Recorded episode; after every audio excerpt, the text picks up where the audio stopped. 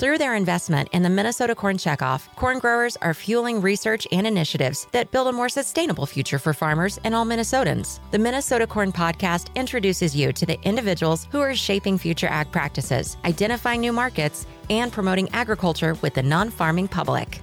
Our guest today is Tim Griffis, a professor in the Department of Soil, Water, and Climate at the University of Minnesota, who specializes in land and atmospheric interaction.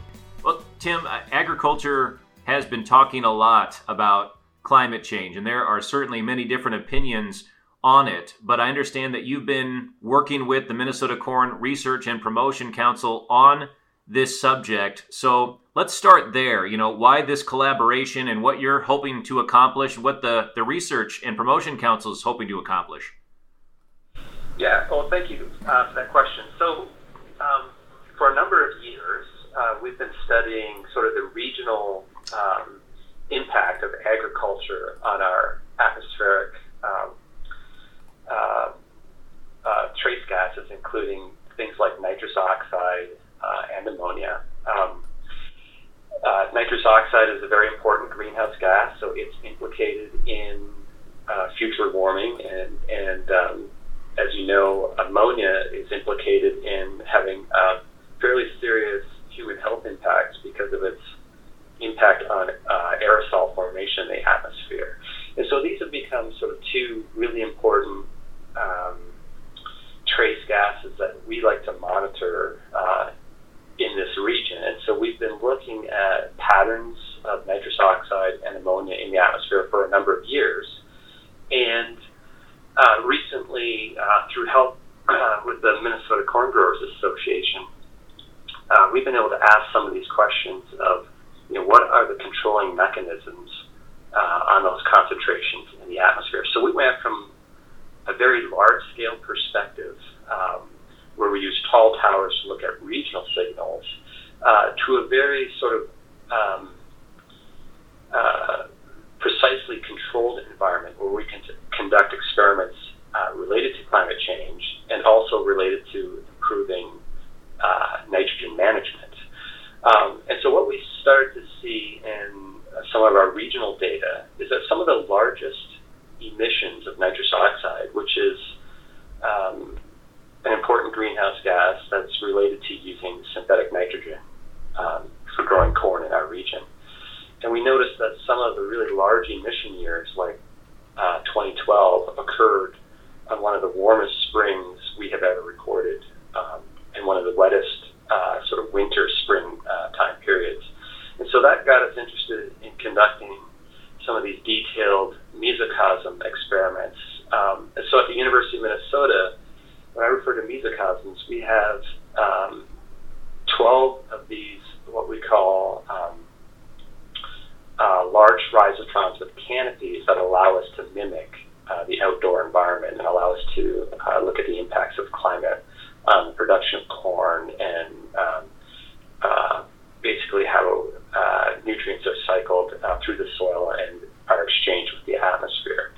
Um, so each of these uh, large rhizotrons holds about 9,000 pounds of soil. Um, and this is soil that um, was given to us uh, by a Minnesota farmer. Uh, it's soil that was in a 25 year sort of corn soy rotation.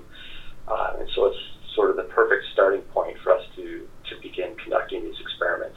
One of the things uh, we're very interested in is the changing precipitation patterns um, here in the Midwest because, um, as many of your listeners will know, uh, we've been getting basically uh, warmer springs um, in addition to uh, much milder winters. Um, and so this can have very important impacts for nitrogen use efficiency. Um, there can be um, greater leaching and runoff of that was maybe applied in the fall or in the early spring. Um, and if you combine that with warmer temperatures, uh, you can enhance uh, denitrification because of the warmer and wetter conditions. And again, that represents um, a reduction in nitrogen use and efficiency and a, reduction of loss of nitrogen uh, for the farmer. So I always sort of been thinking about this as if climate conspiring against us. You know, we're going to great efforts to try to conserve and better manage these agricultural systems, but at the same time, uh, climate are changing in such a way that it can make that management more difficult. So some of the early uh, climate sort of simulations that we've done in the mesocosm facilities um, has basically shown that. So if we take a projection of precipitation uh, change that is um, predicted to occur based on the best climate models that we have, um, that basically shows that we should be getting wetter springs and slightly drier summers. If we have, we can apply that sort of same scenario to our mesocosm facility, and then look at how that impacts crop growth um, and the loss of nitrogen uh, in these systems. And so what we have found is that uh, that future uh, weather pattern or precipitation pattern is likely to enhance nitrous oxide emissions or reduce nitrogen use efficiency um, in our agricultural systems uh, by about 17%. Um, so that raises some pretty important to move forward and how to uh, provide you know better management of these ecosystems. Exactly, and, and you're going to grab a farmer's attention when you talk about greater nitrogen efficiency, not only from a profit standpoint, but environmentally speaking too. So, my question to you, Tim, is is how do you take the science that, that you're involved in and make that applicable at the farm level? How does that translate to the farm? Um, yeah, well, that's that's a good question. So what we um, what we hope to do is not, you know, you know, we tend to, you know, like to publish our papers in scientific journals, and at the end of the day, what we hope to do um, is make sure that the new science, uh, the things that we are learning in the mesocosm facilities, um, uh, ultimately make their way into um, policy. Um, so I, I, sort of view what we're doing as trying to provide the best scientific information uh, to our stakeholders and to our policymakers so that we can make you know better choices uh, moving forward.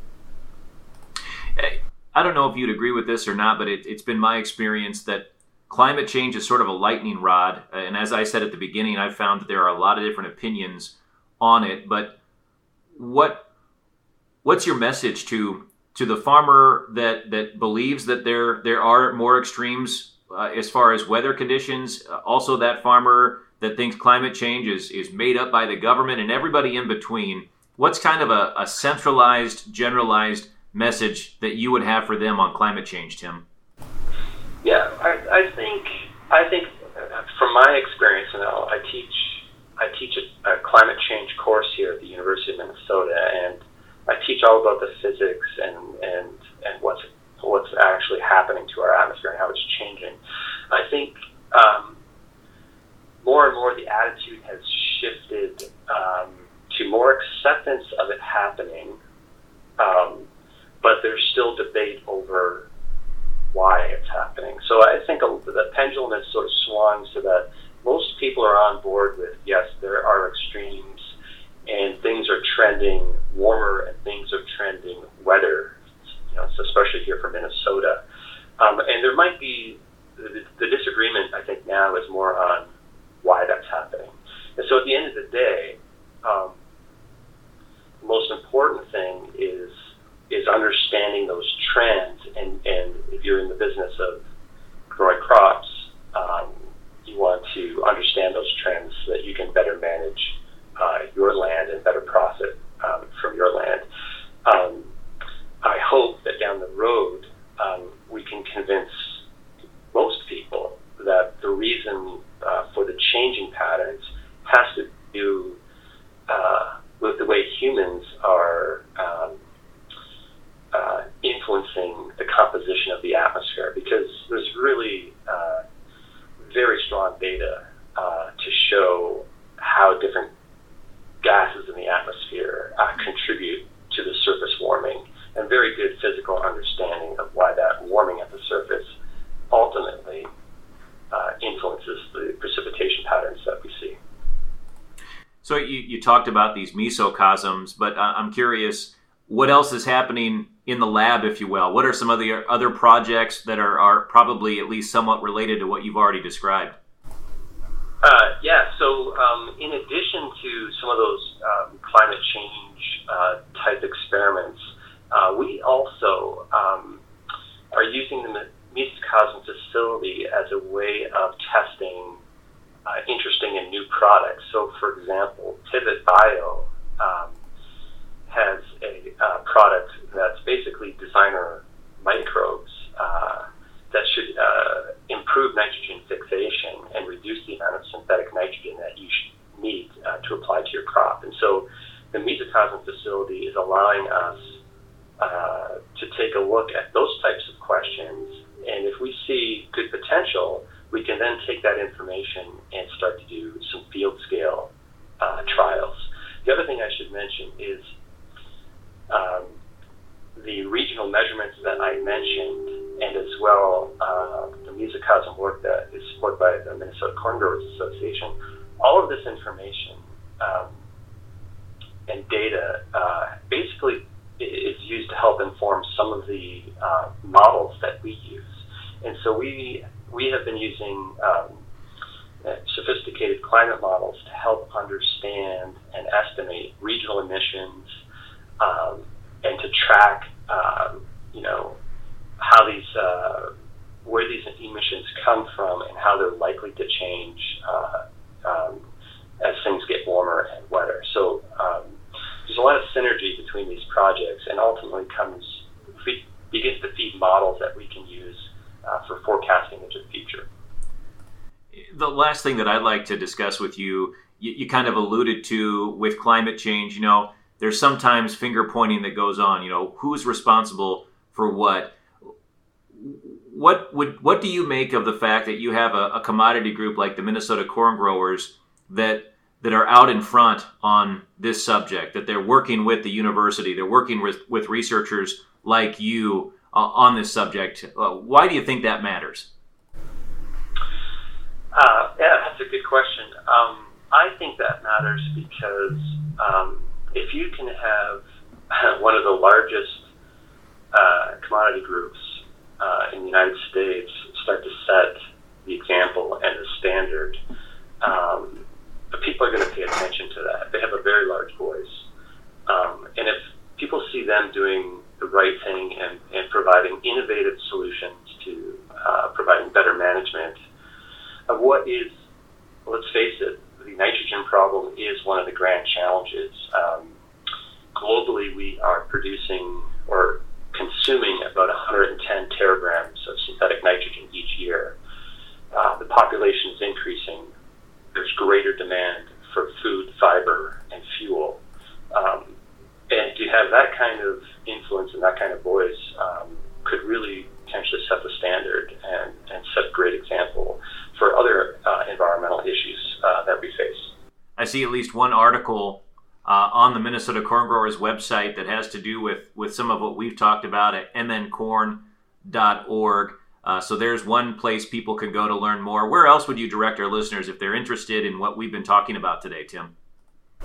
Yeah, certainly. Uh, there's a number of University of Minnesota web pages. Uh, I, I, think the Department of Soil, Water, and Climate um, website is a great starting point, and to learn more about some of the expertise uh, in our program, um, and certainly our own web pages um, for my research group, uh, biometeorology.umn.edu, uh, can really show you some of the regional, give you a good regional perspective on the impacts of agriculture on the atmosphere um, would be um, a good starting point. To learn more, visit mncorn.org.